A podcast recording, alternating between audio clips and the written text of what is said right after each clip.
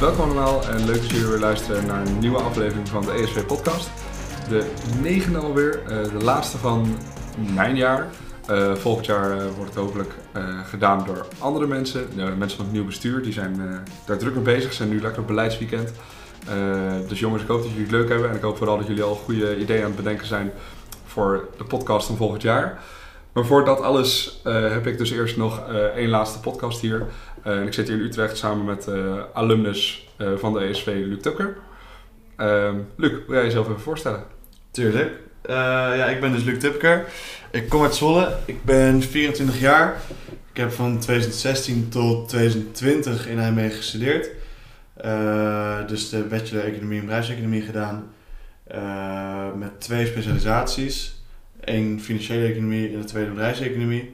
Die hadden best wel wat overlap. Dus ik kon toen tijdens mijn bestuursjaar bij de ESV eh, best wel wat makkelijk daar een paar vakken van doen en alsnog een tweede bachelor halen. Ehm, nou, dat heb ik dus een bestuursjaar gedaan in, in, in mijn studententijd. Ik was PR-coördinator, dus wat Pim nu doet en wat Fleur gaat doen. Ehm, verder heb ik een half jaar in Montreal gestudeerd, in Canada. Ja. En ben ik na mijn bachelor naar Rotterdam gegaan voor een master. eh Finance and Investments. En woon ik ondertussen dus in Utrecht. Eh, omdat ik werk in Zeist en dan is Utrecht best makkelijk te bereiken voor Ja. Zeist. Ja, en sowieso ook eh, makkelijk te bereiken vanuit overal natuurlijk. Sowieso wel lekker om in Utrecht te wonen. Zeker, je bent overal best wel snel. Ja, Ik woon 10 minuten fietsen van het station, dus dat is ook wel lekker. Dus je kan, ja, ik ben met ongeveer een uur op alle plekken waar ik moet zijn. Dat is wel lekker. Le- relaxed. En eh, je zei dat je dus twee specialisaties hebt gedaan, finance en eh, eh, business. Welke? Je deed eerst business. Nee, ik heb eerst financiële economie gedaan. Ehm, eigenlijk, ja, je moet dan halverwege je tweede jaar moest je kiezen. En ik ja, merkte dat ik de vakken die wat financiëler waren wat interessanter vond dan de andere vakken. Dus daar ben ik toen in doorgegaan. Ehm, maar wat ik dus in mijn bestuursjaar dacht, ik wil nog wel wat punten halen, maar niet meer heel veel. Eh, want ik had eigenlijk mijn hele bachelor af voordat ik begon met het bestuursjaar. Altijd Ehm, een fijne positie om uit eh, te beginnen. Zeker, dat was top. Ehm, maar ik dacht dus, ja, ik kan nu wel allemaal random vakken gaan doen. Maar ik doe dan liever iets wat al een soort van staat. Maar volgens mij moest ik vier vakken en een tweede scriptie doen. En dan had ik dus een soort tweede specialisatie. Nou, dat vond ik dan niet zoveel werk. Dus eh, dat heb ik toen dus gedaan. Ehm, wat af en toe dus nog best pittig was, omdat Ja. je dan dus best wel druk bent. En zeker En als scriptie. Ja, de scriptie vond ik het eigenlijk wel meevallen. Ik vind dat, dat best, vond dat best wel leuk. Oké. Eh, gewoon je eigen ding. Je maakt, het helemaal je, je maakt een onderzoek helemaal je eigen project. Dus dat is. Ja, je bent een van de weinigen, denk Ik, ik. ik denk dat ik een van de weinigen ben die dat leuk vond, ja. Maar nou ja, ik vond het zelfs het onderwerp als ik het niet per se heel leuk vond. Ik vond het gewoon, ja, het is een leuke puzzel of zo die je op moet lossen. En je gaat gewoon naar, ja, je hebt een duidelijk einddoel. Dat is waar. Ehm, en natuurlijk werkte ik ook elke keer pas de avond van tevoren aan wat ik af moest leveren. Maar ja, precies. Hè? Eh, natuurlijk wel iets eerder, maar ja, het was altijd wel een beetje kort dag natuurlijk. Ja. Maar dat was, ik vond dat wel leuk. Gewoon lekker je eigen, gewoon je eigen kwaliteit laten zien. ja, nee, dat is waar. Maar vaak eh, hebben mensen natuurlijk heel veel moeite met kijken wat je precies moet doen. En eh, dat ze vinden dat ze geen duidelijke feedback krijgen. Of Ja. dat je te weinig feedback krijgt, vooral ook vaak. Nou, ik denk dat bij scriptie ook dat de eerste periode het lastigste is. Want dat is wanneer je nog je onderwerp moet, moet scopen. Ehm, dus ja, dan zit je nog met, ja, ik wil dit, ik wil ongeveer dat. En dan krijg je alleen maar te horen, het moet, het moet specifieker. Het moet spe- ja, en als je dat dan een paar keer hebt gedaan, dan weet je bij de tweede keer weet je ook wel dat het specifiek moet. Ja, dat is waar. Ehm, Dus dan kan je al een deel van dat, dat stomme beginproces overslaan en Ja, je gewoon en- wat duidelijker weet wat je moet doen. als jij ehm, in principe, zolang jij de feedback volgt die jou gegeven wordt, kan je bijna, ja, is het niet meer zo'n heel moeilijk proces.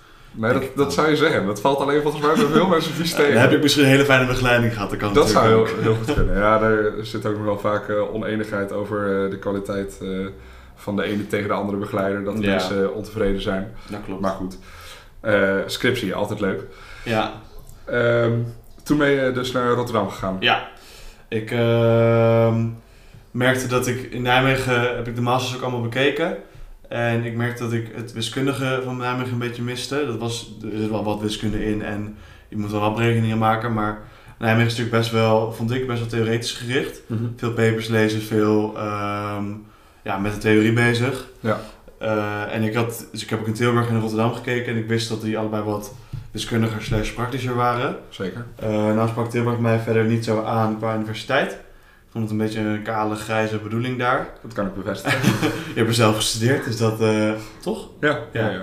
Ehm, en Rotterdam, dat, daar kwam ik en ik had gelijk wel het idee dat, hier, dat ze wel wisten wat ze aan het doen waren. En het was best wel eh, praktisch gerichter. Wat meer met het idee dat je daarna de business in ging. ja. En Nijmegen ge- leiden ze je nog steeds op of studeer je nog steeds eh, met het idee dat je onderzoeker wordt. Ja. En dat, die stap heeft Rotterdam al wel gemaakt voor mijn gevoel. En Ik vind dat dan een hele lastige balans. We hebben het ook wel eens met eh, de opleidingscommissie over gehad. Van wat is nou het doel van studeren? Is dat Ja. nog steeds dat je eh, onderzoeker wordt en dat je wordt opgeleid tot kritische, analytische onderzoeker? Of moeten we gewoon even realistisch zijn en zeggen, ja, dat is wel een deel nog steeds het doel, maar eigenlijk gaan de meesten natuurlijk heel iets anders doen en moet je Ja. daar meer voor opleiden. Nou ja, ik denk dat En het daar, daar wel- strukkelen ze heel erg mee in, in, eh, in eh, Nijmegen. Nou, ik denk dat het, dat het voor het eerst echt wel te zeggen is ook hoor. Ik vond het echt wel heel erg fijn ook om dat allemaal te leren. ja, Maar na vier jaar heb ik het ook wel geleerd. ja Eh, je dus zou het toen meer in, ik, ja. in de vorm van een research master willen doen. Ja, en ik denk, na, tijdje, na die vier jaar dacht ik ook, ja, nu heb ik dan die, die, die kritische soort van kant ontwikkeld.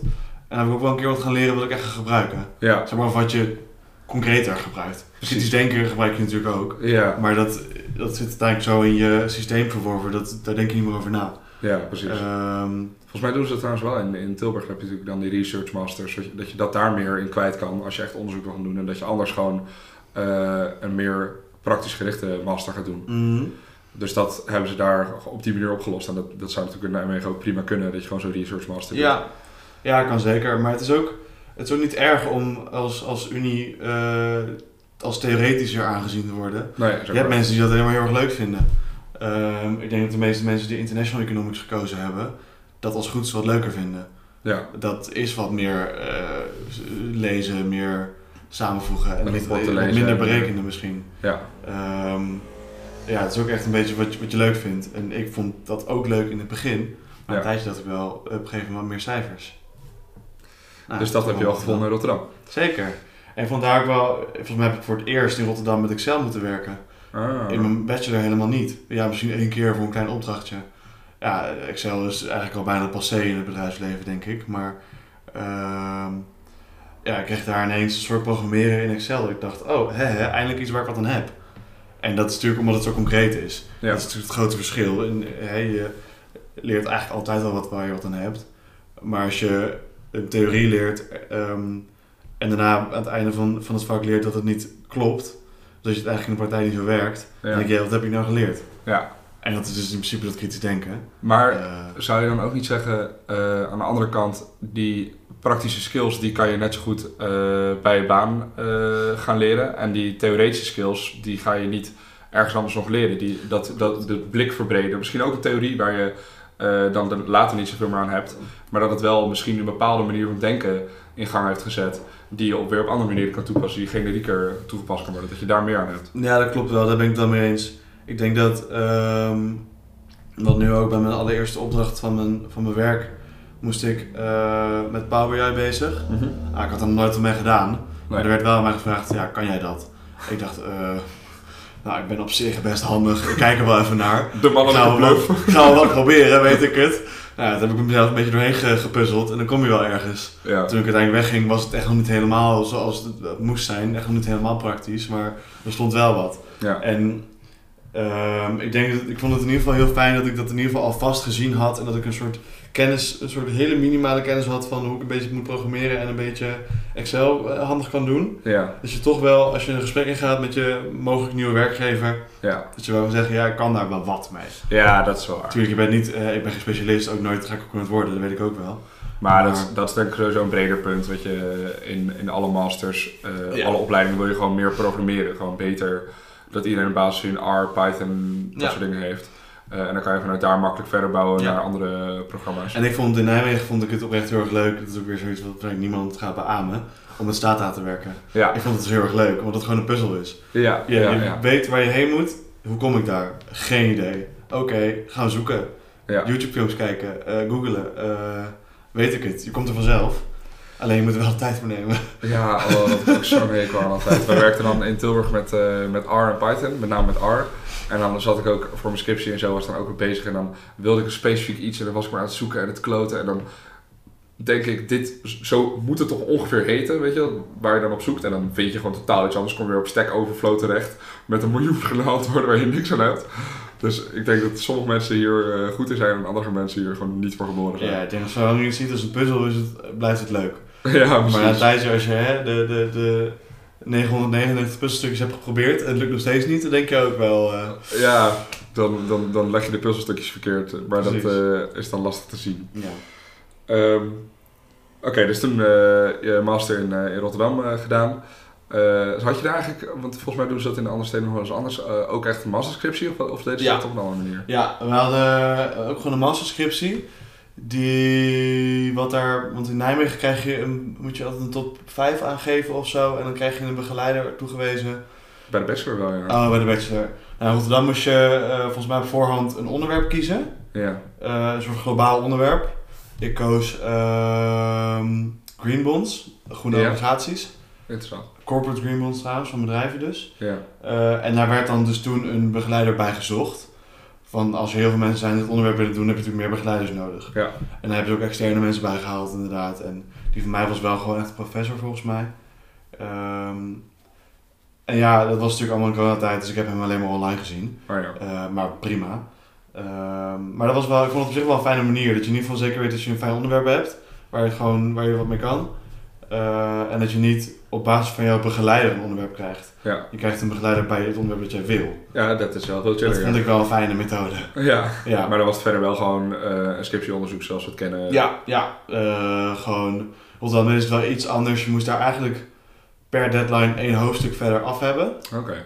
Dus je, het wat, er werd wel een proposal genoemd. Maar Ja. eigenlijk was het gewoon introductie in methodologie. Ja. Want daarna hoefde je eigenlijk, ja, los van de feedback die je kreeg, maar niet meer iets om te gooien. Oh, Als je met je proposal in Nijmegen schreef, dan moest je daarna wel weer een heel nieuw bestand maken volgens mij. Ja, dat Ik in ieder geval.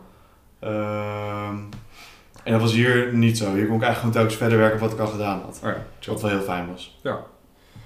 Oké, en toen ehm, dat allemaal afgerond en toen aan het werk gegaan. Zeker. En wat, eh, wat ging je toen zoeken? Wat, eh, Ja, ik vond het heel lastig waar ik moest beginnen. Ik, ehm, ik wist totaal niet wat ik wilde. Ik heb in mijn masterjaar ook nog wel gekeken om misschien eh, KMA te gaan doen, Koninklijke Militaire Academie. Oké. Eh, ik heb nog met anderen, ik heb nog onderzocht of ik nog een politieke master wilde gaan doen. Ja. Ehm, en dus uiteindelijk ben ik nog wat met bedrijven in gesprek gegaan die ik gewoon al kende of waar ik wat mee had of waar ik wist dat ik in ieder geval de sfeer al goed vond, zeg maar. Ehm, en ja, toen langzaamaan die, die drie paden eigenlijk een beetje gaan, gaan uitzoeken. Nou, toen viel na een tijdje eigenlijk die politieke master af, puur omdat ik dacht, het is ook wel een keer genoeg geweest met studeren. Ja. Ik had dan vijf jaar gestudeerd, niet super lang, maar ik vond het wel, wel genoeg. Ehm, en ik had dan eigenlijk in Nijmegen willen blijven. En niet, want eh, je hebt in Amsterdam heb je een goede en in Nijmegen.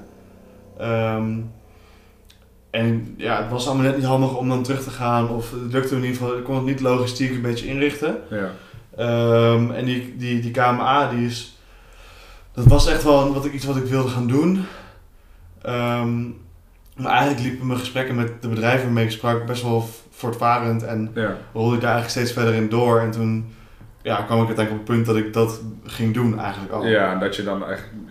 Dus ja, de KMA lag nog stil. maken, maar... Precies, de KMA lag eigenlijk nog stil en dit lag er al. Dus toen is dat... En eigenlijk heb ik sindsdien ook niet meer echt daarover nagedacht. Nee. Eh, het is nu gewoon dit pad geworden. En misschien ooit ga ik nog wel iets anders doen. Tuurlijk, we gaan niet altijd hetzelfde blijven doen. Maar ik denk dat het, eh, het ook wel wat zegt dat ik daar nu niet meer over na heb gedacht. Nee. Wel interessant om over na te denken, want als je wel die camera was gaan doen, Ja, eh, dan is sowieso... een heel ander gesprek geweest. Het was een heel ander gesprek. was ik drie keer zo breed geworden. nou, ja, ik bedoel, je loopt nu ook marathon, maar dat, is wel even een andere koek de camera. ja, dat is zeker wat anders, ja. Maar dan ehm, eh, moet je natuurlijk, nou ja, wat je zegt, je moet super veel trainen. Dan, dan eh, word je opgeleid tot, tot wat word je er opgeleid eigenlijk? Ja, dan zou je officier worden. Of officier. Eh, als je al, want je hebt dus, de KMA is ook echt een, een onderwijsinstituut, zeg maar. ja, Je kan ook vanuit het VWO kan je gelijk daarheen. Dan Ja. doe je ook gewoon een soort normale bachelor. Oh, Volgens mij heet het ook de, ik weet niet meer hoe het heet. Defensie. Faculteit der ja. Defensiewetenschappen. Ik weet niet, iets in die richting. ja, Ehm, En dan kan je dus ook gewoon een normale bachelor halen. Eh, en omdat ik dus al een bachelor had, en een master had trouwens, kon ik dan dus een soort verkortere versie doen. Moest ik in een, zou ik anderhalf jaar bezig zijn denk ik, waarvan 1,5 jaar gewoon basis militaire training was. Dus Ja. dat je inderdaad de basisvaardigheden kent. Ja, En daarna zou het dan dus een soort opleiding tot officier zijn. oké. Ehm, En dan, dan zijn het gewoon militaire skills die je dan leert bij, als officier, of Ja. om officier te Ja, worden. en ik kende wat mensen die er bij de Defensie zaten. En ik had ook van die eh introductiedingen meegedaan en gewoon wat informatie opgehaald, zeg maar. Oh ja. En daar gewoon een paar keer mee gebeld. En ik bleef eigenlijk wel enthousiast. En, maar ja, dus eh, dat liep nog niet qua sollicitatieprocedure. Nee, precies. En de rest al wel. Dus ja, toen dan ging dat een tijdje een beetje voor. Want wel, ik zit te denken, zeg maar, wat was je uiteindelijk gaan doen? De officier, maar en ga, zou je dan uiteindelijk eh, eh, ergens bij, eh, bij de landmacht... eh, Ja, ik heb inderdaad, ik kende iemand die marinier is geweest, of ook wel wat hoger bij de, bij de mariniers. En die vertelde, ik had aan hem gewoon gevraagd, ja, ik weet het allemaal niet. Wat is een beetje het verschil met alle verschillende diensten, zeg maar, van Defensie? ja, En hij vertelde dus wat over wat ze dan doen en hoe ze zich een beetje profileren en gewoon hoe de sfeer is per, per, per macht, zeg maar. ja, Ehm, en daaruit vond ik eigenlijk luchtmacht interessant lijken. Ja. Dan zou ik geen, geen piloot worden, eh, niet in die richting, maar... nee. Eh, ook alweer erg dat ik het dan heel interessant vond. Hij vertelde het eigenlijk een beetje als... Dat zijn een beetje de heren van, van Defensie. die, eh, als ze dan naar Zuid-Afrika vliegen, dan gaan ze ook wel in een hotel, ergens super luxe, gaan ze dan zitten. zeg maar, in plaats van gewoon met de handen in de aarde, eh, zo. Ja, zeg dat maar. trekt me wel. ja, dus dacht ik, oké, is goed, deal. Nee, dus, nee, dat ook wel, hè, de, de werkzaamheden leek me ook heel interessant, maar dat vond ik, dat altijd blijven hangen dat hij dat zei. En hij was natuurlijk marinier, dus dan heb je ook wel een ander beeld op alle andere, Ja. alle andere, de- eh, hoe heet dat? Machten, divisies? Ik weet niet. ja, ik weet zo goed hoe het heet. Onderdelen. Krijgsmacht onderdelen. Dat. Ehm, dus natuurlijk moet je het ook met een korrel zout nemen wat hij dan zegt, maar dat bleef wel hangen. Ja. Dat is een oude trainer voor mij, dus dat is wel grappig om erover te spreken. Ja, en dan, en dan zou je gewoon dan, eh, ja, wat moet ik me wel voorstellen, eh, helpen bij, het- nou het zal niet kaart In principe stuur je, stuur je team aan. Als Oh, officier ben je zeg maar een soort leidinggevende van het team daaronder. Oh, ja. heb je een soort sub, sub dingetje wat je met elkaar moet fixen. Ja. En jij bent dan de leidinggevende, zeg maar. Maar dan on the ground bij een missie? Of? Ja, of wel wat verder. Wel, je zou op locatie kunnen zijn, volgens mij. Ja. Maar je moet het echt, als ik hier ik zeg wat niet klopt, dat kan. Ik weet het allemaal niet zo goed meer. Zoek het Het overal zelf Het op. is ook alweer anderhalf jaar geleden, zeg maar, dat ik het hierover had. En toen wist ik ook niks. Dus, ehm, maar in principe zou je wel inderdaad erheen kunnen, maar dan zou je, ik zou niet zo snel op de, op de frontlinie staan. Nee, nee, nee, precies. Dus dat zou niet zo snel gebeuren. Nee. Maar goed, dus dat, dat toch niet gedaan en toen Nee. toch eh, Gaan werken. gaan werken. Ja. En hoe, eh, hoe beviel dat? Dat was wel intens, de, de eerste paar weken. Ik woonde nog in Rotterdam toen. Mhm. Ik ben in november hier verhuisd en ik ben in september begonnen. Dus ik heb twee maanden eh, dan niet in de buurt van mijn werk gewoond. Maar ja, de eerste maanden was het nog wel veel thuiswerken, dus dat was niet zo heel erg. Ehm, ja, het was intens, want ik vond het gewoon gek dat je, dan, dan werk je van, nou, wij best wel een beetje, hoe noem je dat, Ehm, van de overheid zeg maar, burgerlijke werktijden, Ja, 9 tot 5, 9 tot 5 eh, werktijden, Ja. ambtenaarswerktijden, die zocht ik. Oh ja. Ehm, we zijn ook een halve, halve overheidsinstantie, zeggen we af en toe van onszelf. Ja. Ehm, maar dat is wel. Dan ben je dus van 9 tot 5 aan het werk. En dan als ik op kantoor werkte, was het helemaal. Dan kwam je dus om nou half 7 kwam ik dan thuis. En dan ging ik eten, sporten en dan ging ik weer slapen. En dat was dan mijn dag. Ja, oh. Dat vond ik zo gek. En ik, ja. Ja. eh, wat, maar dan ga ik dan echt wat leuks doen met mijn dag. Ja. In je zendtijd heb je natuurlijk in principe elke avond tijd. Ja. Je, kan, eh, je, moet, je hebt wel deadlines, je moet wel dingen doen. Maar je doet het meestal overdag en dan... Ja, je kan het gewoon zelf inrichten in principe. Dat ik wel s'avonds vier, vier, vijf. Ehm dus ik vond- moest er heel erg aan wennen dat het dan... En ik was ook nog best wel veel moe, want je bent, ja, je bent helemaal Je niet gewend om elke dag van 9 tot 5 te werken. Het is intens, hè? Dus ik was wel echt, dan was ik echt gewoon gesloopt. En dan dacht ik, ja, ik ga naar bed. Dan ja. was het 10 uur s'avonds, terwijl ik, ik slaap nu echt nooit voor 10 uur. Of nooit voor 12 uur bedoel ik. Ja. Ik heb niet zo heel veel slaap nodig. Dus ik, maar toen was het echt helemaal...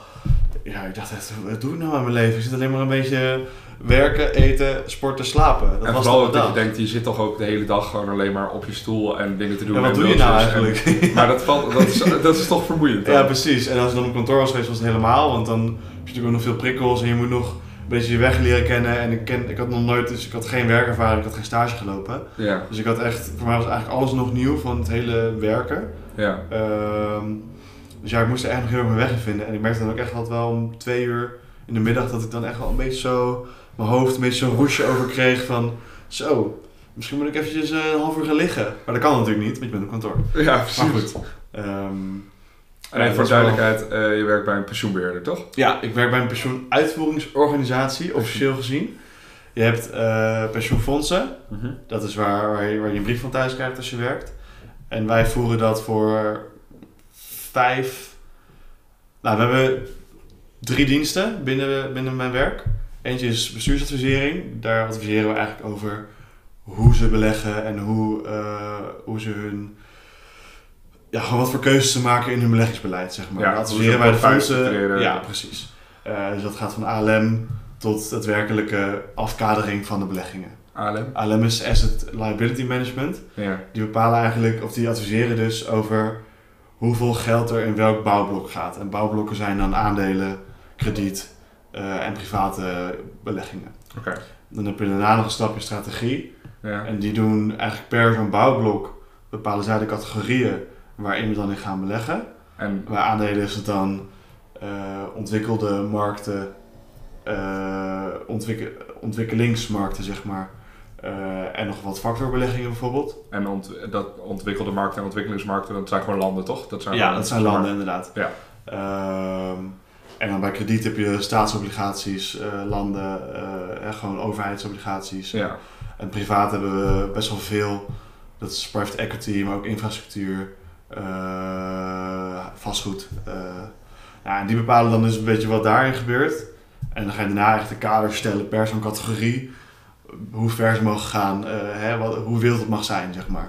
oké. Hoe ver gaan we, hoe, wat voor ruimte geven we de beleggingsteams, zeg maar. Ja. Ja. Dus het wordt steeds specifieker. Ja. En dan doen we het beleggen ook zelf, dat is de tweede dienst. Ja. We hebben, dus de eerste is bestuursadvisering, de tweede is vermogensbeheer en de derde is pensioenbeheer. Ja. En vermogensbeheer, die, daar zitten dus onze beleggingsteams. Ja. We doen een stuk interne zelfbeleggen dus, dat zijn een paar, eh, vooral private beleggingen doen we zelf. Ja. En we hebben een stuk beleggingen uitge, uitbesteed aan bijvoorbeeld een BlackRock of aan Oh ja. eh, Robeco of Ja. dat soort Gewoon echt bedrijven. ook hele grote vermogensbeheerders. Ja. Ehm, en pensioenbeheer is eigenlijk wat het dichtst bij de deelnemer staat. Dat zijn de mensen die pensioen opbouwen. Ja. Ehm, en die doen de administratie ervan en de uitbetaling van de pensioenen en het innen van de pensioenen. En zorgen dat alle verschillende werkgevers op het juiste moment alle administratie indienen. En dat wij weten hoeveel we voor iedereen moeten, ja, hoeveel er binnenkomt, zeg maar. En ja, die doen dat stukje, zeg maar. Dat Dus zijn drie grote units. ja, precies. En hoe verhoudt dat zich tot eh, het pensioenfonds? Die geeft dus al die informatie. En jullie, eh, gewoon, jullie zijn, jullie zijn uitvoerende dienst van het pensioenfonds. Ja. Ja. Precies. In principe bepalen zij alles wat wij doen, maar we adviseren ze dus ook daarover. Oh ja. Is dat niet een soort dubbele, dubbele pet? Ja, dat is ook wel af en toe lastig. In mijn eerste, ik, moet, ik doe dus een traineeship. En Ja. in twee jaar tijd moet ik eh, naar vier à zes verschillende afdelingen. Dus telkens vier à zes maanden ook. Ja. Ehm, en mijn eerste plek was bij Fiduciair Advies. En dat, zijn die, dat is het team die die kaders voor die categorieën zet. Ehm, en die hadden inderdaad ook, daar ging het heel veel over de onafhankelijkheid van dat team. Want we dus zelf beleggen, maar we moeten ook advies geven over hoe en wat en waar. Nou ja, als, als het beter is om het extern te regelen, maar je doet het ook intern, dan zit daar natuurlijk best wel een, Ja. een stukje van inderdaad dubbele pet, zeg maar. Ja, Dus dat, dat is wel een grappig speelveld. ja, dat is wel leuk om te doen. En Ja. waar, eh, eh, jij, wat je zegt, je doet nu traineeship. Ja. Eh, en wat voor afdelingen heb jij nu allemaal al gezien? Ik zit nu op mijn tweede plek nog. Ik ga bijna, ik ben nu, nu eigenlijk aan het beslissen waar ik hierna heen wil. Dat ga ik deze week besluiten, dus nog even. Maar ik ben dus begonnen bij Fiduciair Advies. Eh, dat is eigenlijk de, de adviseur van de klant. Ja. Eh, en zij doen dus adviseren over het beleggingsbeleid en zij maken dus de kaders voor die categorieën. Oké. Eh, en ze doen nog een stukje monitoring van hoe dan die kaders uiteindelijk uitpakken. Eh, dus ze schrijven ook reviews over verschillende categorieën, over teams en nou ja. Ehm, en nu zit ik op een project wat binnen het bedrijf speelt. Eh, het is best wel een groot project. Wij doen nu eh, vermogensbeheer voor vier of vijf verschillende fondsen. Eh, en er zitten ook in bepaalde beleggingen in een soort gedeeld fonds. Dat heet officieel Fonds voor Gemene Rekening. Eh, en die doen dus, daar hebben ze ook participantenvergaderingen. Dus als er een nieuw beleid is, dan moet het eerst door die vergadering en dan kunnen ze dat gaan uitvoeren in dat fonds. En die participanten zijn dan de verschillende pensioenfondsen? Ja, dat is een fonds eh, van de zorg, maar ook een fonds van de schilders. Ehm, en eigenlijk heeft ehm, eh, het grootste fonds wat erin zit, heeft gezegd, wij willen alleen nog maar eigen beleggingen hebben. Maar als zij dat gaan doen, dan hebben wij eigenlijk, en die fondsen zijn heel erg klein geworden ineens, die, die fondsen voor gemene rekening. Ja. Dus toen hebben wij gezegd, oké, dan stoppen we daarmee. Ja. Eh, en dus gaan eigenlijk die vier kleinere fondsen gaan eruit. Ja. Daar gaan we niet meer voor beleggen. Mhm. Eh, en ik ben dus nu daar in dat project aan het helpen hoe dat dan gaat. En dat is best wel een groot project. Ja, dat is best wel belangrijk wat, Ehm, wat zij dan gaan doen met dat geld. Ja, en dat gaat ook organisatorisch best wel wat, wat impact hebben. Eh, dan- daar gaan wel wat mensen hun baan verliezen. Want ja, Ja. je gaat minder inkomsten. Dus Ja. eh, er wordt gewoon een soort, soort vergoeding betaald dat wij dat voor ze doen. Ja. Dus die vergoeding komt niet meer binnen. Ja. Eh, en dat is nu een half jaar bezig en ik ben er dus na een paar maanden ingestapt eigenlijk. En het heeft eerst heel lang geduurd voordat we eigenlijk een beetje constructief met alle partijen wat konden gaan regelen. En dat gaat nu eindelijk een beetje spelen. Het is nu eindelijk een beetje op tafel en, eh, en het is wel grappig, want je komt echt wel op plekken waar ik normaal niet zou komen. Ik ben pas eh, tien maanden aan het werk en ik zit nu toch al aan tafel met mensen uit eh, de bovenste regionen van het bedrijf, zeg maar. ja, precies. Dus dat, dan Mm. kan je meteen mensen spreken die echt beslissing vast Precies, en dan zit je dus met bestuurders om tafel die hun advocaat ook meenemen, want eh, ze moeten wel zeker weten dat het allemaal binnen de lijntjes is. Ja. Eh, en dan wordt er tegen jou gezegd, wil jij notuleren? Prima joh, als ik er dan bij mag zijn. Ja, is goed. Dat vind ik niet zo erg. Dus dan zit ik daar gewoon niks te zeggen, maar alleen maar te typen. Prima. Ja. Het is heel, ik vond het heel leuk om dat mee te maken hoe de dynamiek dan ook gaat. Ja. Want je hebt dus een paar fondsen die niet blij zijn dat ze weg moeten. Mhm. En die dus een advocaat meenemen om gewoon maar te zorgen dat het goed loopt. Ja. En wij dan als tegenpartij die er goed op onze woorden moeten letten, want er zit een advocaat bij. En je wil niet achter van je tong laten zien. Het is een heel politiek spelletje. En dat vind ik heel grappig om mee te maken. Ja. Waar de werkzaamheden nu echt niet zo leuk zijn. Ik moet nu dus vooral een beetje ondersteunend werk doen. Ja. Ik bereid veel eh, meetings voor of ik doe inderdaad een beetje het naslagwerk van meetings. Mhm. Dus presentaties maken en notuleren. Eh, Weinig inhoud ook nu. Maar ik vind het heel vet om dit spelletje te zien. Ik zeg elke keer, eh, het is een beetje alsof ik, ik kan niet voetballen, dus ik ga heel raar dat ik een voetbalmetafoor ga gebruiken. Maar eh, alsof ik zeg maar langs de zijlijn sta. Ja. Dus het spel wat tussen afspeelt vind ik heel erg vet. Ja. Maar ik sta wel langs de zijlijn. Ja. Ik mag niet meespelen. Maar, En dat vond ik in het begin wel maar je, lastig. krijgt wel, je krijgt wel uitleg van krijg wie waarom waar staat. En, Precies. Ik krijg alles mee, maar ik mag zelf niet meespelen. ja. Dus dat vond ik in het begin heel erg wennen. En nu denk ik alleen maar, oh, dat is echt wel vet. En ik zit dan echt, dus wat ik zei, met al die best wel hoge mensen in het bedrijf om tafel. En, en die kennen allemaal mijn naam nu, dus is ook wel lekker. Dat is ook wel chill voor je netwerk, ja. Ja, dus dat is wel leuk. Nice. En eh, dus dat doe je nu dan als dagelijks werk. Ja. En daarna ga je weer naar een andere. En dan, daarna heb je nog een eh, laatste rotatie. En dan, ja, ik eh, moet dus nu nog een jaar ongeveer, tot augustus volgend jaar. Ja. En ik wil proberen om nog drie plekken te doen in een jaar. Dus dat zou dan drie keer vier maanden ongeveer zijn. Ja. Ehm, en dat komt omdat ik gewoon niet zo goed weet waar ik uiteindelijk zou willen werken. Ja. Ik weet nu dus van dit dat ik de inhoud mis, dus ik wil er meer de inhoud in. Ja. Ehm, en van mijn eerste plek wist ik dan weer zo en zo en zo. Dus elke keer leer ik gewoon net er wat meer over wat ik dan wel of niet zoek. Ja. Eh, dus ik heb nu ook, als ik dan nu ging zoeken naar een nieuwe plek, wel echt gezegd, ik wil meer economisch. Ik wil weer wat meer de economie kant op. Ja. Nou, en dat ga ik dan weer vinden, zo, of probeer ik dan te vinden. Nice. En wat eh, zie je nu dingen terug van die je in je opleiding geleerd hebt eh, in het werk wat je doet? Ja, misschien niet met dit specifieke project, maar eh, dan wel zeg maar echt theoretische kennis of bepaalde skills die je hebt gekregen dat je denkt, god, daar heb ik het aan nu. Ja, ik denk dat ehm, inderdaad in, dit, deze huidige afdeling heb ik niet zo heel veel gehad aan wat ik eerder heb gedaan in studie, et cetera. Dat zijn echt wel, zijn mensen die daar heel veel over gehad hebben in de studie, maar nou, we hebben economie gewoon niet. Er wordt weinig eh, projectmanagementachtigs eh, aan ons geleerd, wat niet zo gek is, vind ik. Ja. Ehm, ja, bij mijn vorige plek merkte ik het wel. Ik moest daar ook wel wat, wat onderzoek verrichten naar die verschillende categorieën. En ja, dan moet je natuurlijk wel weten waar je dat moet vinden, wat er relevant is, wat er, hè, hoe je dat moet scopen. ja. Ehm, Dus een stukje eh, onderzoek, analyse, zeg maar, hoe je dat moest doen. Ja, en zo, ook wel, hè, als je zo'n review ging schrijven over een beleggingsteam, daar heb je echt wel wat aan die kritische krant, zeg maar, die je hebt ontwikkeld bij het studeren. Ja, En wat ik eerder zei met die theorieën die je allemaal kreeg die uiteindelijk niet werkten, daar leer je wel van hoe kan ik op verschillende manieren naar zaken kijken. Ja. Ehm, en natuurlijk, dat is in de praktijk op, op beleggingsstrategie is dat natuurlijk heel anders. Maar je leert wel gewoon goed naar een tekst te kijken en te denken, ja oké, en dit dan? En dit dan? Of, of waarom is dat dan zo? Of, eh, dus je hebt wel, ik denk dat je in je studie best wel goed leert om ehm, wat verder te kijken. ja. En dat vond ik ook wel goed aan, aan Nijmegen. Dat was Rotterdam niet zo. Ehm, Nijmegen, dat zeggen ze ook wel eh, als, als, als promotie van de studie volgens mij. Economie plus. zeker. En dat is ook wel echt zo, vind ik. Ja, Omdat je dus zoveel verschillende kanten leert kennen, ja, ga je echt wel goed met verschillende brillen ergens naar leren kijken, zeg maar. ja. En dat, dat, dat vond ik daar in ieder geval heel handig.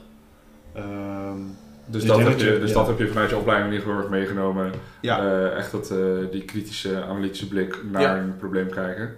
Eh, en wat heb je verder nog uit je studententijd eh, breder gezien meegenomen? Wat je echt denkt van daar heb ik nu aan. Kan ook natuurlijk je bestuursjaar bij de ESV zijn. eh, misschien je netwerk wat je daar hebt opgebouwd. Of, wat, of, of andere dingen, skills die je hebt geleerd. Nou, 100% dat netwerk inderdaad. Ehm, ik denk dat, dat, dat het voor mij, voor mijn huidige baan, echt wel veel heeft meegeholpen. Dat ik gewoon de recruiter al kende, dat ik het bedrijf al een paar jaar kende. Dat ik, ja, ik had gewoon al wat lijntjes daar liggen. Dus ze- Ja. zij kenden mij al. Ze wisten al hoe ik in elkaar zat, soort van.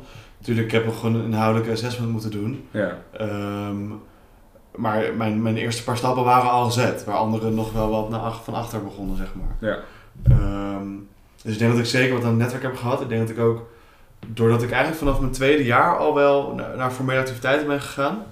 In mijn tweede jaar ben ik ook bij dit bedrijf al langs geweest. ja, Met een inhoudsdag. ja, Ehm, en toen had ik totaal nog geen inhoudelijke kennis. Maar het enige wat mij achtergebleven is dat ik de sfeer daar heel fijn vond. ja, En ik heb Ja, eigenlijk altijd keuzes gemaakt op basis van waar zie ik mezelf rondlopen.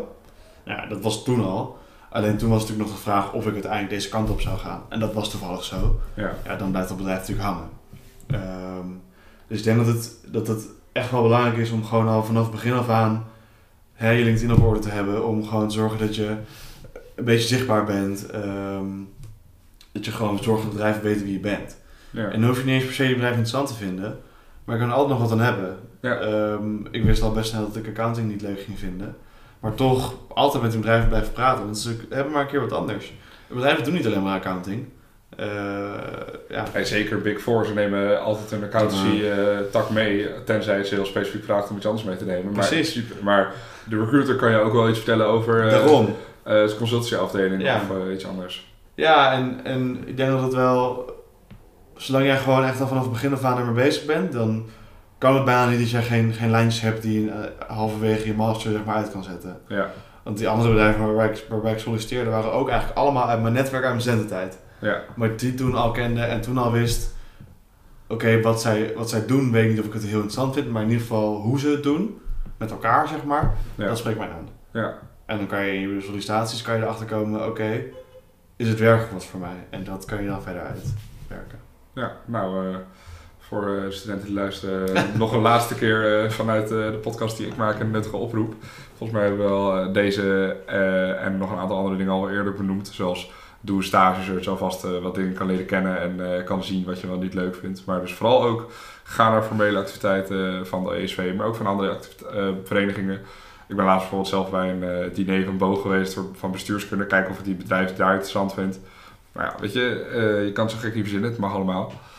Eh, en doe het dus ook vooral, want eh, je hebt nu de tijd en eh, straks moet je opeens gaan werken. En dan is het wel chill als je een beetje weet wat je wil gaan doen. Tot zover. We zijn alweer uh, een half uurtje verder. Oh, Dus ik wil jou graag hartelijk bedanken. graag gedaan. Ehm, en ik wil de luisteraar hartelijk bedanken voor, eigenlijk voor het hele jaar. Want zoals ik al zei, dit is mijn laatste podcast.